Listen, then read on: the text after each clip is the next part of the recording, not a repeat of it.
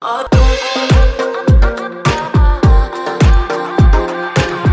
chapter 6 today is where we're going to be. And we'll start reading verse number 14. And if you already found it, would you say found it? All right. I still hear some pages turning. Mark chapter 6, verse number 14. The Bible says this. Thank you. And King Herod heard of him. All right, now when it says King Herod heard of him, who did he hear about? Well, he heard about Jesus. So he was hearing about this rabbi named Jesus, for his name was spread abroad, verse 14. And he said that John the Baptist was risen from the dead, and therefore mighty works do show forth themselves in him. Others said that this is Elias, and others said that it is a prophet or as one of the prophets. But when Herod heard thereof, he said, It is John whom I beheaded. He is risen from the dead. For Herod himself had sent forth and laid hold upon John and bound him in prison for Herodias' sake, his brother Philip's wife, for he had married her.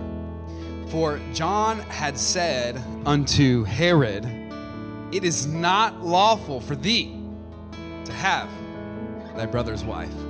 For a few minutes today, I'd like to speak to this subject the courage to continue the courage that we need to continue on. By the way, how many of you know that in this culture in which we're living, we're going to need a little bit of courage to continue on as followers of Jesus Christ? And so I want to talk about that for a few minutes this morning. Let's have a word of prayer together. Father, thank you so much for this day that you've given us. God, thank you for this time that we can come together and worship you through song and through giving and generosity. And Lord, now through learning from your word. And God, I pray that you would be able to uh, work in this service at the 11 o'clock hour. And Lord, I pray that I would be filled with your spirit and that we would be filled with your spirit here in this room to uh, have this text illuminated before us so that we can understand what it means and how to apply it to our lives. Lord, we recognize that we are not here by an accident, but that we are here by divine appointment and uh, we are ready to receive that which you have for us today. And so, Lord, I pray that you would speak to us in a specific way and in a powerful way this morning. And we love you in Jesus' name. And everybody said today, a few years ago, we were invited to a friend's house for dinner, and we went there, and they had constructed this zip line in the backyard for all the children that were there at this dinner party. And so all the kids were in the backyard, they were riding the zip line, having a great time, while the parents were inside eating dinner, and everything was going great until we heard this very loud scream. And uh, we heard this scream, and all the kids started running in, and my son Luke was out in front of all the kids, and his face had blood all over it. And uh, his tongue was bloodied up, and his lip was bloodied up. And apparently, he had been going down that zip line, and he slipped off and fell face first and just landed right uh, on the ground onto his face. And so he came running in, and, and uh, we took him in the bathroom and tried to clean him up as best we could. And uh, once we kind of ascertained the situation that he wasn't going to need any stitches and thankfully the cuts weren't too deep and so uh, we were like all right you're going to be all right luke and and uh, and I kind of after things calmed down i told luke i said you know luke i said i think the best thing that you can do now is get up and ride that zip line again tonight before we go. And uh, he was like no i don't want to. And uh, i said all right. And a few minutes later then he came back to me and he said all right i'll do it. And so he went and uh, he went outside and he rode that zip line again. And i was so thankful that he did because I think there's a principle in life that uh, sometimes it takes courage to continue on after you've been hurt. Uh, sometimes, after you've gone through a difficult season or you've navigated a season of adversity, it's hard to take that step of faith again, knowing that uh, hurt might be on the horizon. Uh, but I believe, as followers of Jesus, that God has equipped us to have the courage to continue on, even when we might be fearful of what lies ahead. I think a great example of this is the Apostle Paul. If you've ever studied the book of Acts and the Apostle Paul on his missionary journeys, man, there is one word that I just think characterizes Paul's ministry, and that was courage. Uh, he just had the courage to keep on going. In fact, uh, the Bible says this in Acts chapter 13, verse number 49. It says, And the word of the Lord was published throughout all the region. Uh, by the way, that is the heartbeat of Rock Hill Church that we would publish the word of the Lord throughout all the region, uh, that we would be bold in preaching the good news of the gospel of Jesus Christ, and that we would publish uh, this message. But then it says, But the Jews stirred up the devout and honorable women and the chief men of the city and raise persecution against Paul and Barnabas. And so we see that even though the word of the Lord was being published and that the word of the Lord was being uh, broadcasted, now there was this persecution that was also accompanying their ministry. And I believe that there's a simple principle here, and that is that wherever there is opportunity, there will also be opposition. Uh, anytime that there is an opportunity before you, just know that opposition also lies ahead of you. And so we recognize that even as a church at Rock Hill, uh, that God has given us a great opportunity to proclaim the good news of the gospel messages, uh, the message every single Sunday, four different times. But we also know that the devil hates what we're doing and opposition is on the horizon. And, and so opposition was coming. And notice what they did to Paul and Barnabas. It says they expelled them out of their coasts. They said, Get out of here. Uh, we don't want you here any longer. And they kicked them out of Antioch, the city in which they were in. But they shook off the dust of their feet against them and came unto Iconium. And, and I love that, that they just shook off the dust off their feet and they came unto Iconium. Well, that happened in chapter 13. Chapter 14, they arrive in Iconium, and guess what happens in Iconium? More persecution comes. And so they drive them out of the city of Iconium, and then they go into the next city. That was the city of Lystra. And if you know what happened at Lystra, they picked up rocks and threw them at the Apostle Paul to stone him, to kill him, and they thought that they succeeded. In fact, the Bible says, supposing that he had been dead, they left him. But I'm so thankful that Paul even got up after rocks were thrown at him at Lystra, and he went back and he started preaching the gospel again at Antioch. And so, by the grace of God, each step of the way, the Apostle Paul just had the courage to continue on. Uh, he just kept on moving forward. Uh, by the way, uh, courage is not just something that's needed amongst pastors or needed amongst leaders or teachers. Can I tell you that courage is for every follower of Jesus? That God wants each of us to step out in faith and to have courage to do that which He wants us to do. Sometimes it takes courage to share your faith with a neighbor. Sometimes it takes courage for a husband to lead his wife spiritually. Uh, sometimes it takes courage to speak the truth in love to a coworker, but God has equipped us in His Word to move forward with courage. I was thinking this week, it's funny how words change over time. Have you noticed this? That certain words they kind of change meaning over time. Uh, for example, uh, the word awful the word awful used to mean uh, something that was awe inspiring, something that was amazing, something that was uh, uh, majestic. Uh, it was awful. Now we know that the word awful means something that is dreadful, right? Something you don't uh, look forward to. And I was reading this week that in the Shakespearean era, there were two words that they would use to describe someone's character that kind of stood in contrast to each other. And I thought the words were interesting, and so I thought I'd bring them today. And uh, the first word that they would use was the word popinjay. How many of you have ever heard of the word popinjay? The word popinjay uh, means someone that is conceited and they talk too much. How many of you say, I know a popinjay in my life? Someone that is conceited and talks too much. Okay. Now, now don't use that word as a weapon against your spouse, you know, on the drive home today. You're just being a popinjay. You know, uh, you're conceited and you talk too much. Uh, but I thought that was an interesting word, a, a popinjay. Uh, but then the other word that kind of stood in contrast of that word in the era of Shakespeare was the word brick. And if you referred to someone as a brick, that meant that they had uh, good character, that they were reliable and dependable and trustworthy. And so you have a popinjay and you have a brick. Now, some of you might be thinking, why are we talking about these two words, a popinjay and a brick? And the reason we're talking about those two words is because as we come to Mark chapter 6, I believe that we see both a popinjay and a brick in the main characters of this narrative. The popinjay was uh, a man named Herod Antipas who was conceited and he talked too much. And then the break in the narrative, of course, is John the Baptizer, someone that was bold in his witness, someone that had uh, courage and he was dependable and reliable. In fact, uh, Jesus described John the Baptist in a very commendable way. In Matthew chapter 11, verse number 7, Jesus is describing John, and this is what he says.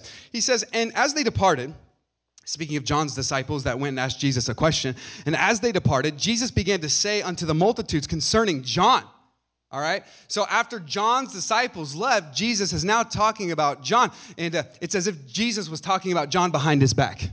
But it was all good things that he said. He said, he started talking about John, and then he says, What went ye out into the wilderness to see? He asked a good question. When you went out into the wild and heard John the Baptist speak, why did you go? Why would you travel all the way out into the middle of the desert, in the middle of nowhere, to hear John? What, what, did you go out into the wilderness to see? And then he asked this rhetorical question. He said, A reed shaken with the wind. In, in other words, when you went out into the wild, did you go just to see some flimsy stick that was just kind of shaking with uh, the wind? Uh, the answer was, of course not, because John was a man of character and of courage. And Jesus says, that's why you went out to even see him in the first place, because he had a great character. Uh, now, knowing that John was a man of character and courage, I want you to see what happens to his life in Mark chapter 6, starting in verse number 14. I want to encourage you to keep your Bible open and ready today. Notice what it says in verse 14. If you can see it, would you say amen? It says in verse 14. And King Herod heard of him. Now, we're going to talk about Herod more in just a moment, but you need to know when Mark calls Herod king, he's doing so kind of tongue in cheek. He's kind of being sarcastic.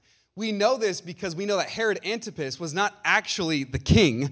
Uh, he just wanted that title. And we know historically that he went to Rome to Caesar Augustus and he requested that title of king. And guess what Caesar Augustus said? No, you can't have it. And so Mark kind of sarcastically says, okay, here's King uh, Herod here in verse number 14.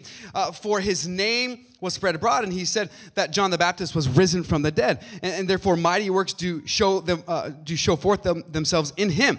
Uh, verse 15. Others said that it is Elias, and others said that it is a prophet or as one of the prophets. But when Herod heard thereof, he said, It is John whom I beheaded.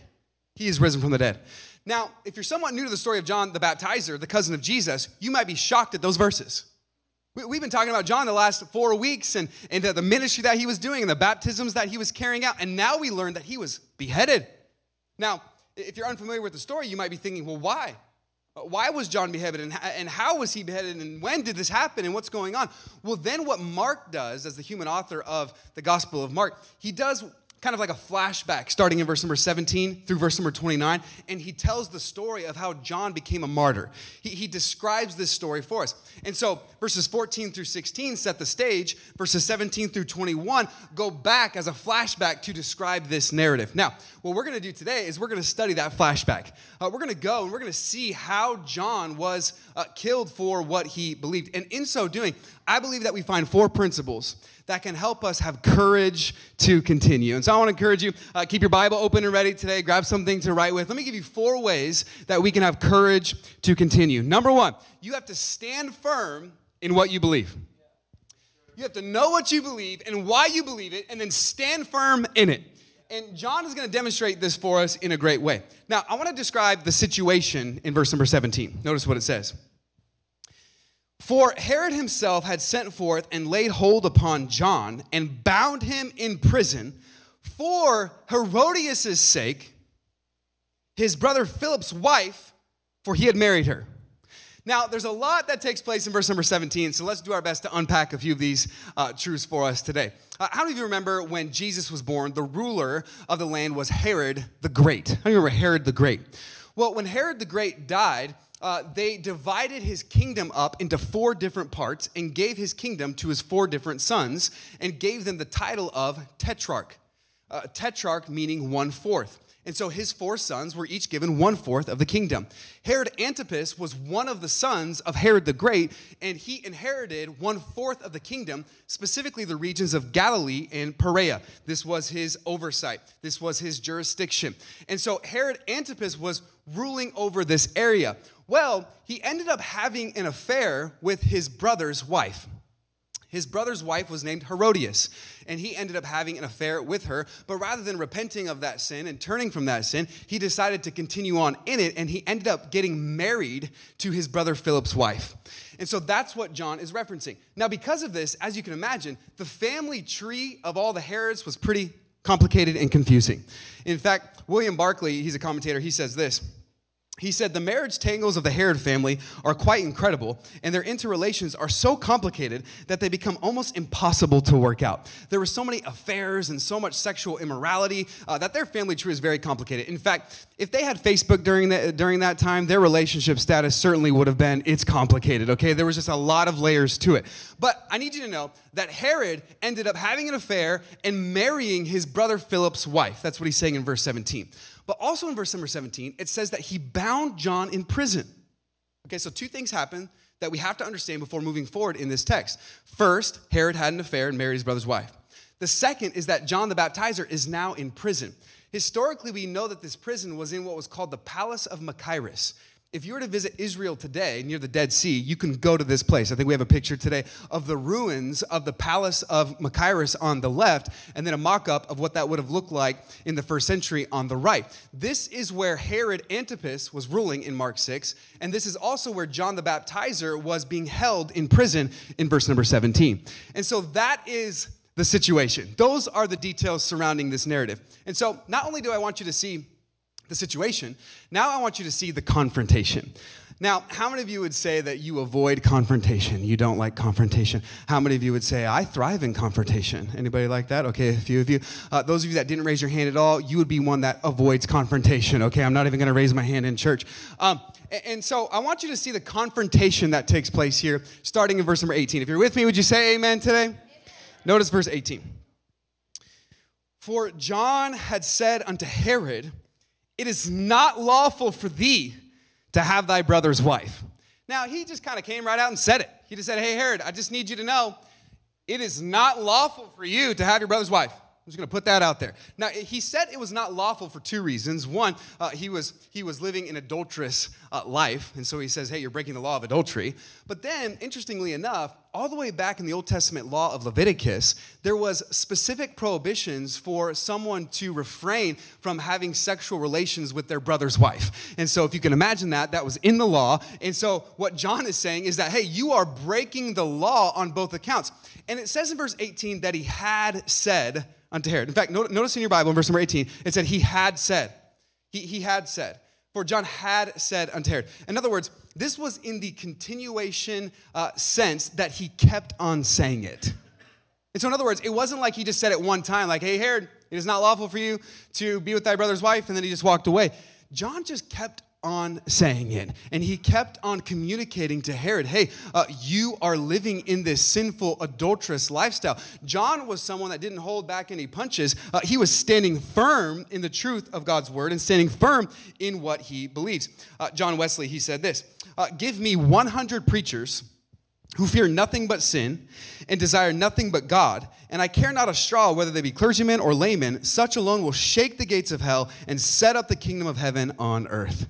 See, we need more followers of Jesus that are willing to speak the truth in love and stand firm in what they believe. Now, you might be thinking, how does this apply to my life today? Because uh, I'm not John the Baptist and I certainly don't have a Herod in my life. And, and uh, how does this apply to me? I think this applies in many different ways. And I want to challenge your framework for a moment to live with a biblical perspective. A lot of people have been talking this week about the Super Bowl commercial, He Gets Us. How many of you saw the commercial, He Gets Us? And uh, there's been a lot of debate and controversy surrounding this uh, commercial recently. And I think there's been a lot of debate around this commercial because when they made the commercial, they wanted there to be a lot of talk about this uh, commercial. And uh, how many of you have not seen the commercial? You don't know what I'm talking about. Okay, if you haven't seen the commercial, it's several different people washing the feet of different people and uh, all different people from all different lifestyles, sinner and saint alike, and they're washing each other's feet. And towards the end of the commercial, it says, uh, Jesus did not teach hate. And then it says, He gets us. And the question that I would say that we just simply have to answer is, what does that phrase mean, He gets us? Uh, what does it mean? Because if the phrase He gets us means what Hebrews chapter 4 teaches, that we have not an high priest which cannot be touched with the feelings of our infirmities, uh, then we celebrate that. And we're so thankful that Jesus has felt our pain, that Jesus has felt exhaustion, that Jesus can empathize with us. By the way, is anybody at the 11 o'clock service thankful that we have not an high priest which cannot be touched with the feelings of our infirmities, but was tempted in all points like as we are, yet he was without sin? And so for that, we are so thankful that he gets us. But if the phrase he gets us means, that we can just live according to whatever lifestyle we want because after all, he just gets us, then that is something that we must biblically reject. Because I want you to know that Jesus loves you with an unfathomable, unfathomable type of love, but he loves you too much to leave you the same as you are. That, that he wants to transform you from the inside out. And so what I want you to know is that John stood firm in his message, and he didn't just say, Hey, Herod, you can just, you be you, Herod. You just do whatever you want to do. No, no problem, Herod. He said, Actually, Herod, it is not lawful for thee to be with thy brother's wife. He was standing firm in what he believed. You know, the Bible says in Hebrews chapter 13, uh, verse number 5, let your conversation or your lifestyle be without covetousness, and be content with such things as ye have, for he hath said, I will never leave thee nor forsake thee, so that we may boldly say, And there ought to be some things in your life that you can say with confidence. There ought to be some things in your life that you can say with boldness and with certainty. And he says, so that we can boldly say that the Lord is my helper and I will not fear what man shall do unto me. Matthew Henry said, when the heart is enlarged in communion with God, it will be emboldened in doing and suffering for him. I like that. When we have a close intimacy in our relationship with God, then we will be emboldened to take a stand for what is right. And so, number one, you got to stand firm in what you believe. Here's a second thought today if you're taking notes. Number two, you have to refuse to straddle the fence. Refuse to straddle the fence. Notice what our text says in verse number 19. If you're still with me today, would you say amen? amen? Therefore, Herodias had a quarrel against him and would have killed him, but she could not. Now, how many of you would say that doesn't sound very tolerant of Herodias? Right? She did not like what John was saying. She was offended. She was even embarrassed. But rather than this just being a point of, okay, we can agree to disagree, she was so infuriated that she wanted to kill John. Hey, we disagree about this relationship. And so I want to kill you. I want to silence your voice by killing you. But then it says in verse number 19 that she could not. So she wanted to kill John, but she couldn't do it. Why could she not do it? Well, verse number 20 tells us. It says this For Herod feared John, knowing that he was a just man and an holy, and observed him. And when he heard him, he did many things and heard him gladly. Can I tell you, verse number 20 is the most astounding verse in the whole section of Mark chapter 6? So, on one hand, you had Herod, who was living a life of sin that had no intention of changing, that he could do whatever he wanted to do. But on the other hand, he really kind of liked listening to John the Baptizer. He kind of just liked his message and he heard him gladly. And what you see with Herod is, is a double minded man. He was someone that was straddling the fence. He wanted to have it both ways. He thought, you know what? John's kind of interesting. I kind of like his message, but I also want to just live and do whatever I want. And can I tell you, tragically, many Christians live the exact same way where I kind of like coming to church and I kind of like hearing some, some inspiration and, and I like some of these things, but I also just want to do what I want to do at the end of the day. And that's exactly where Herod was. He was, he was straddling the fence. Um, Liv is my daughter. She's in here. Liv, can you come up here for a second? I kind of scared her when I said Liv. And uh, Liv is an excellent note taker. In fact, I think she's the best note taker in our entire church. Let's give it up for Liv as she comes up here.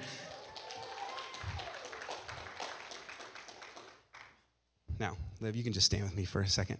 And uh, the Bible says in 1 Kings chapter 18, if we can put that verse on the screen, 1 Kings chapter 18, verse number 21, it says, And Elijah came unto all the people and said, How long halt ye between two opinions? If the Lord be God, then follow him. But if Baal, then follow him. And the people answered him not a word.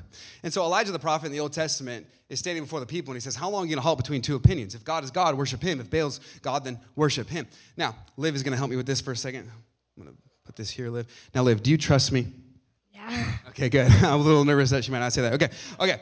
So, Liv, I'm going to ask, uh, can you just, I know you have a beautiful dress on, but Liv, can you just uh, lay down kind of facing this way on the ground for just a second? Just kind of lay down on the ground.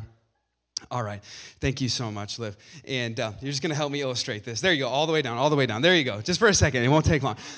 Okay. Now, when when Elijah, let's just leave this verse up for a second. When it says, "How long halt ye between two opinions?"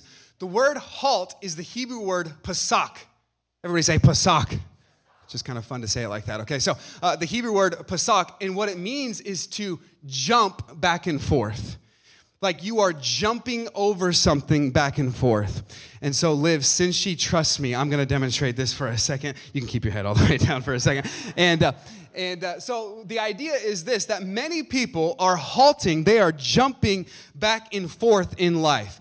I like coming to church because it makes me feel good, but I also like living according to my own lifestyle and doing whatever I want. I kind of like the Bible in certain parts because it sounds beautiful and it's encouraging, and I can post about it on Facebook and put it on a coffee mug. But I don't, also don't think that all the verses in the Bible are applicable for today, and so I'm just to kind of pick the ones that I like. And I love Jesus, and I think He's great, but I also love uh, what I'm doing Monday through Saturday, and I kind of want to live according to my own rules. And what we need is some followers of Jesus that would get off the fence and follow Jesus wherever he may lead.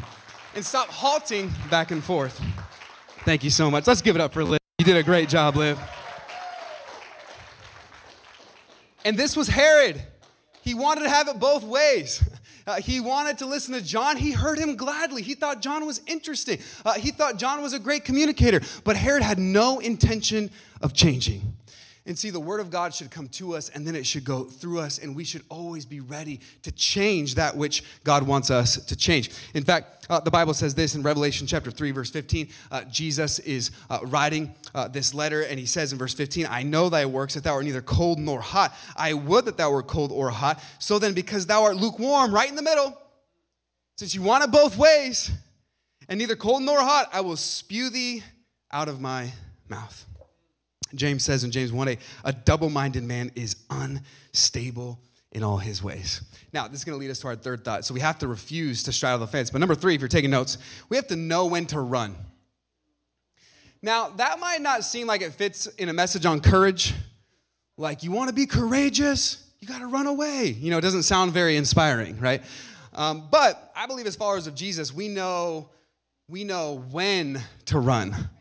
Uh, my son Luke, he loves to wrestle, and so we've been wrestling a lot lately. And uh, sometimes I'll just I'll grab Luke and I'll say, Luke, there's only three rules: strike first, strike hard, no mercy. And we'll just kind of wrestle together.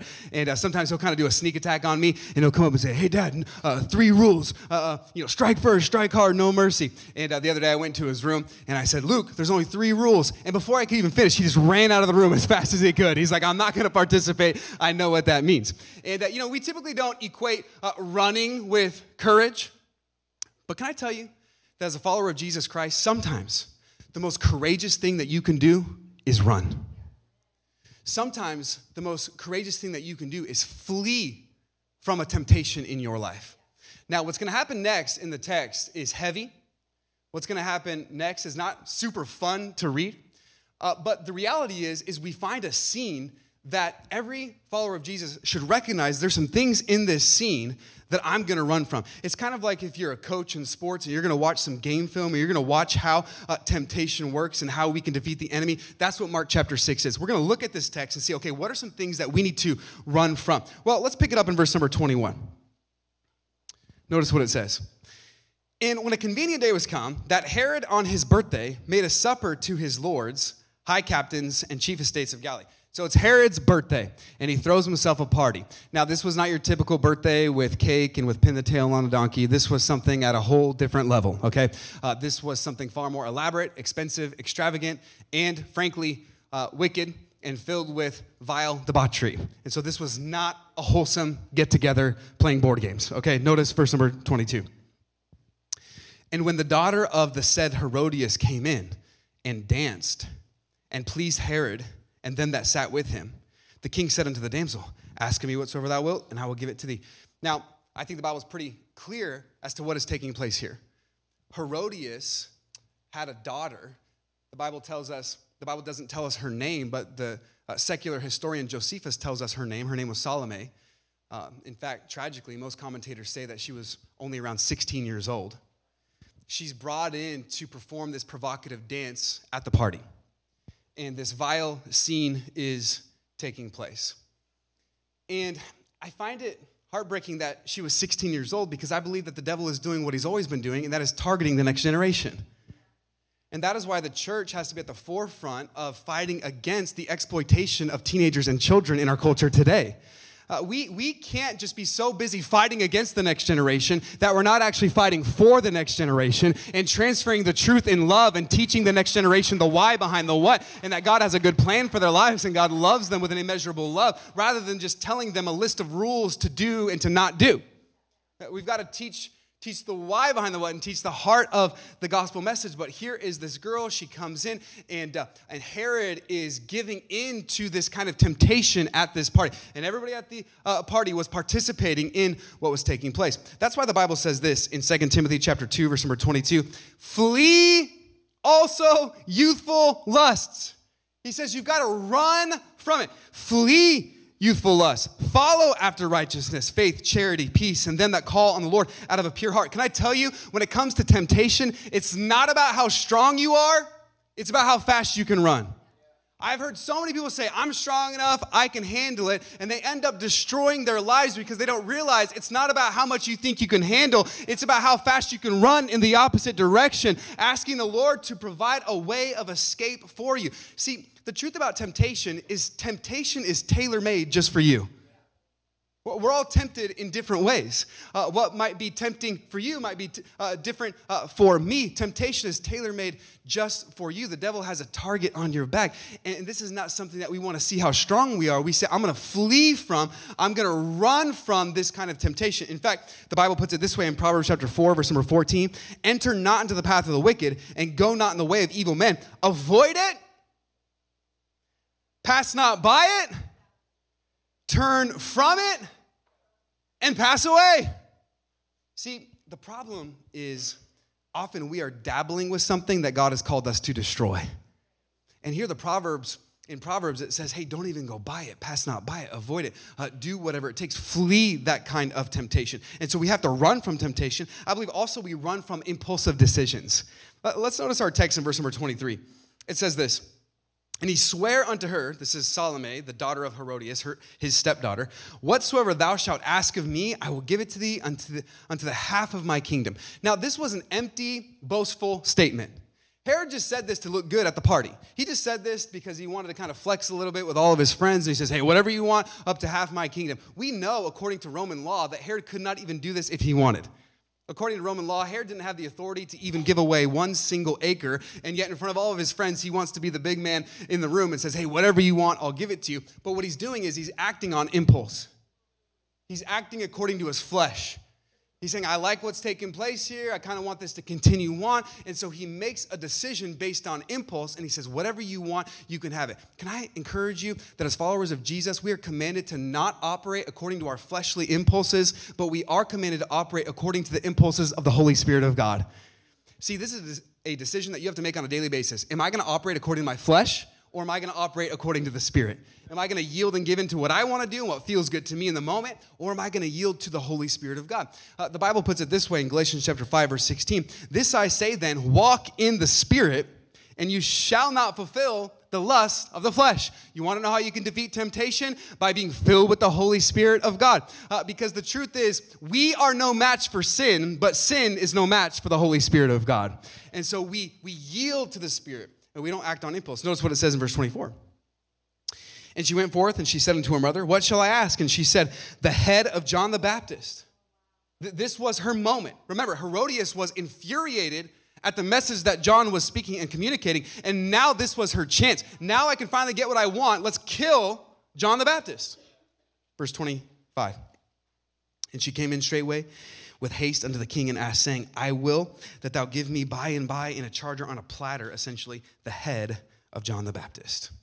And so this was Herodias' moment. You know, uh, William Barclay, he said this about Herodias in this moment. He said, She murdered John that she might sin in peace. She forgot that while she ne- no longer needed John, she still had to meet God.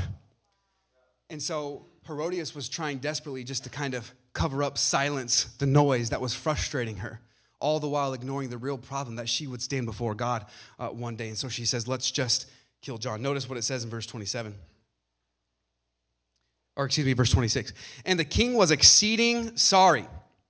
Yet, for his oath's sake, and for the sakes, for their sakes which sat with him, he would not reject her. Now, I read that verse and I think, what a coward because he felt bad. Did you see at the beginning of verse 26? He was exceedingly sorrowful. He was he had was filled with sorrow.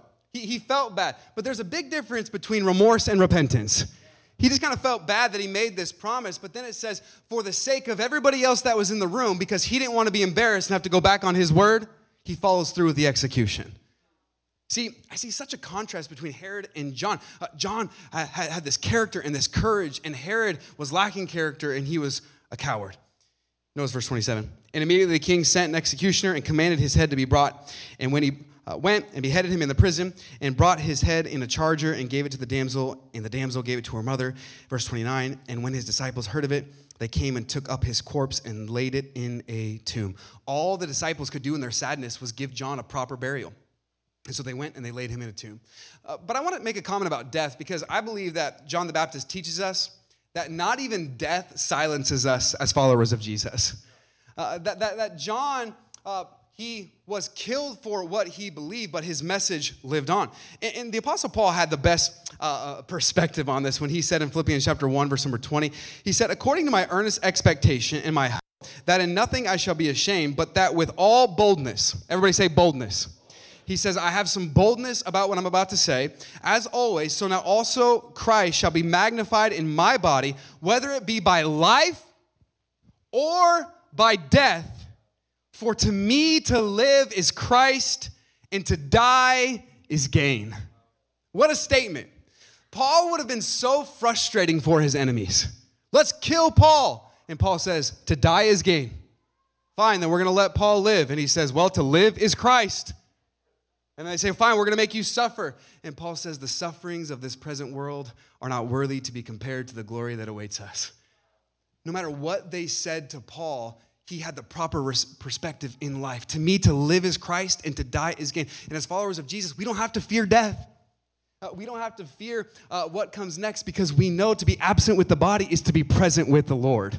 And I'm so thankful for that truth and reality today. Now, I want to give us one uh, final thought today. Number four, if you're taking notes, let me give you one more thing to jot down. If you want to have the courage to continue, number four, you have to recognize that Jesus is the solution. Now, this is encouraging. I believe that Jesus is the solution. Now, Mark just went back and gave us the whole narrative of how John, the baptizer, was beheaded. Now, what I want us to do as we close this message is I want to go back to the very beginning. I want to go back to, if this was a movie scene, we'd go back to present day. So let's go back to verse number 14. We just saw what just happened. There was a flashback. Now let's go back to verse number 14 and see what Herod was thinking. Notice what it says in verse 14. And King Herod heard of him. Now, again, who did he hear about? Jesus. He was hearing about this rabbi doing miracles and teaching and healing Jesus. For his name was spread abroad, and he said that John the Baptist was risen from the dead. And therefore, mighty works do show forth themselves in him. I want you to see this. Herod had such a guilty conscience for what he did that when he started to hear about the works of Jesus, he thought in his mind, no, this isn't Jesus. This is John the Baptist coming back from the dead to haunt me. Now, here's what's amazing about that Herod was a member of the Sadducees. And if you know anything about the Sadducees, the one thing that they denied was the possibility of a resurrection. And because Herod's guilt was so strong, he is changing his whole theological framework to accommodate his guilt. This must be John. He was, he was weighed down with guilt. He knew what he did and he heard about Jesus, and, and his mind was so troubled. And he says, This must be John who is coming back from the dead. Notice verse 15. Others said that it is Elias, and others said it is a prophet or it's one of the prophets. But when Herod heard thereof, he said, It is John whom I beheaded. Did you notice the personal emphatic pronoun? He said, I beheaded John. He didn't say Herodias did it. He didn't say Herodias tricked me into doing it. He, he said it was my fault. It was eating him alive. He knew what he did. And here's the tragic reality for Herod he was being weighed down by guilt. He was struggling so much in his mind. And the tragedy is the one that he thought was John was actually the one who could have set him free from his guilt. The one he thought was John was actually the one that could have offered forgiveness for his sins the one that he thought was John was actually Jesus who could have provided salvation for him and could have provided a home in heaven for him. And, maybe today you walked into the room and you are dealing with guilt. Maybe you are dealing with shame. Maybe you are trying to navigate the baggage from your past and you are searching for the solution. And you need to know Jesus is the solution for your struggle. He is the answer for every ache. And Herod never saw it. He thought, man, I'm just so haunted by my guilt. And uh, he thought it was John, but in the reality was, it was Jesus Christ, the one that could have provided forgiveness for him. The Bible says in 1 John 1 9, if we confess our sins, he is faithful and just to forgive us our sins and to cleanse us from all unrighteousness. Is there anyone at the 11 o'clock service that is so thankful for the forgiving power and the forgiveness that is available in Jesus Christ? Herod never saw it, yeah, Herod had some remorse, but he didn't have repentance. And Jesus said in Luke 5:32, I came not to call the righteous, but sinners to repentance. And so today, if you don't know Jesus Christ as your Savior, I would encourage you, you can turn from your sin and you can trust in Jesus and you can find freedom from your guilt, freedom from your shame, freedom from your baggage, and freedom to walk in newness of life by receiving the gift of salvation. If you are saved today, if you did walk into these doors or you are watching this service and you know that you're a follower of Jesus Christ, can I encourage you to move forward with courage? Because the Bible says in the end times, in the last days that evil seducers will wax worse and worse. That there's to be more temptation, there's to be more turmoil, there's to be more struggles, there will be more that oppose Christianity. More than ever, especially in the Western church, we need to have courage to continue on and courage to stand firm in what we believe. Let's bow our heads and close our eyes today as we close.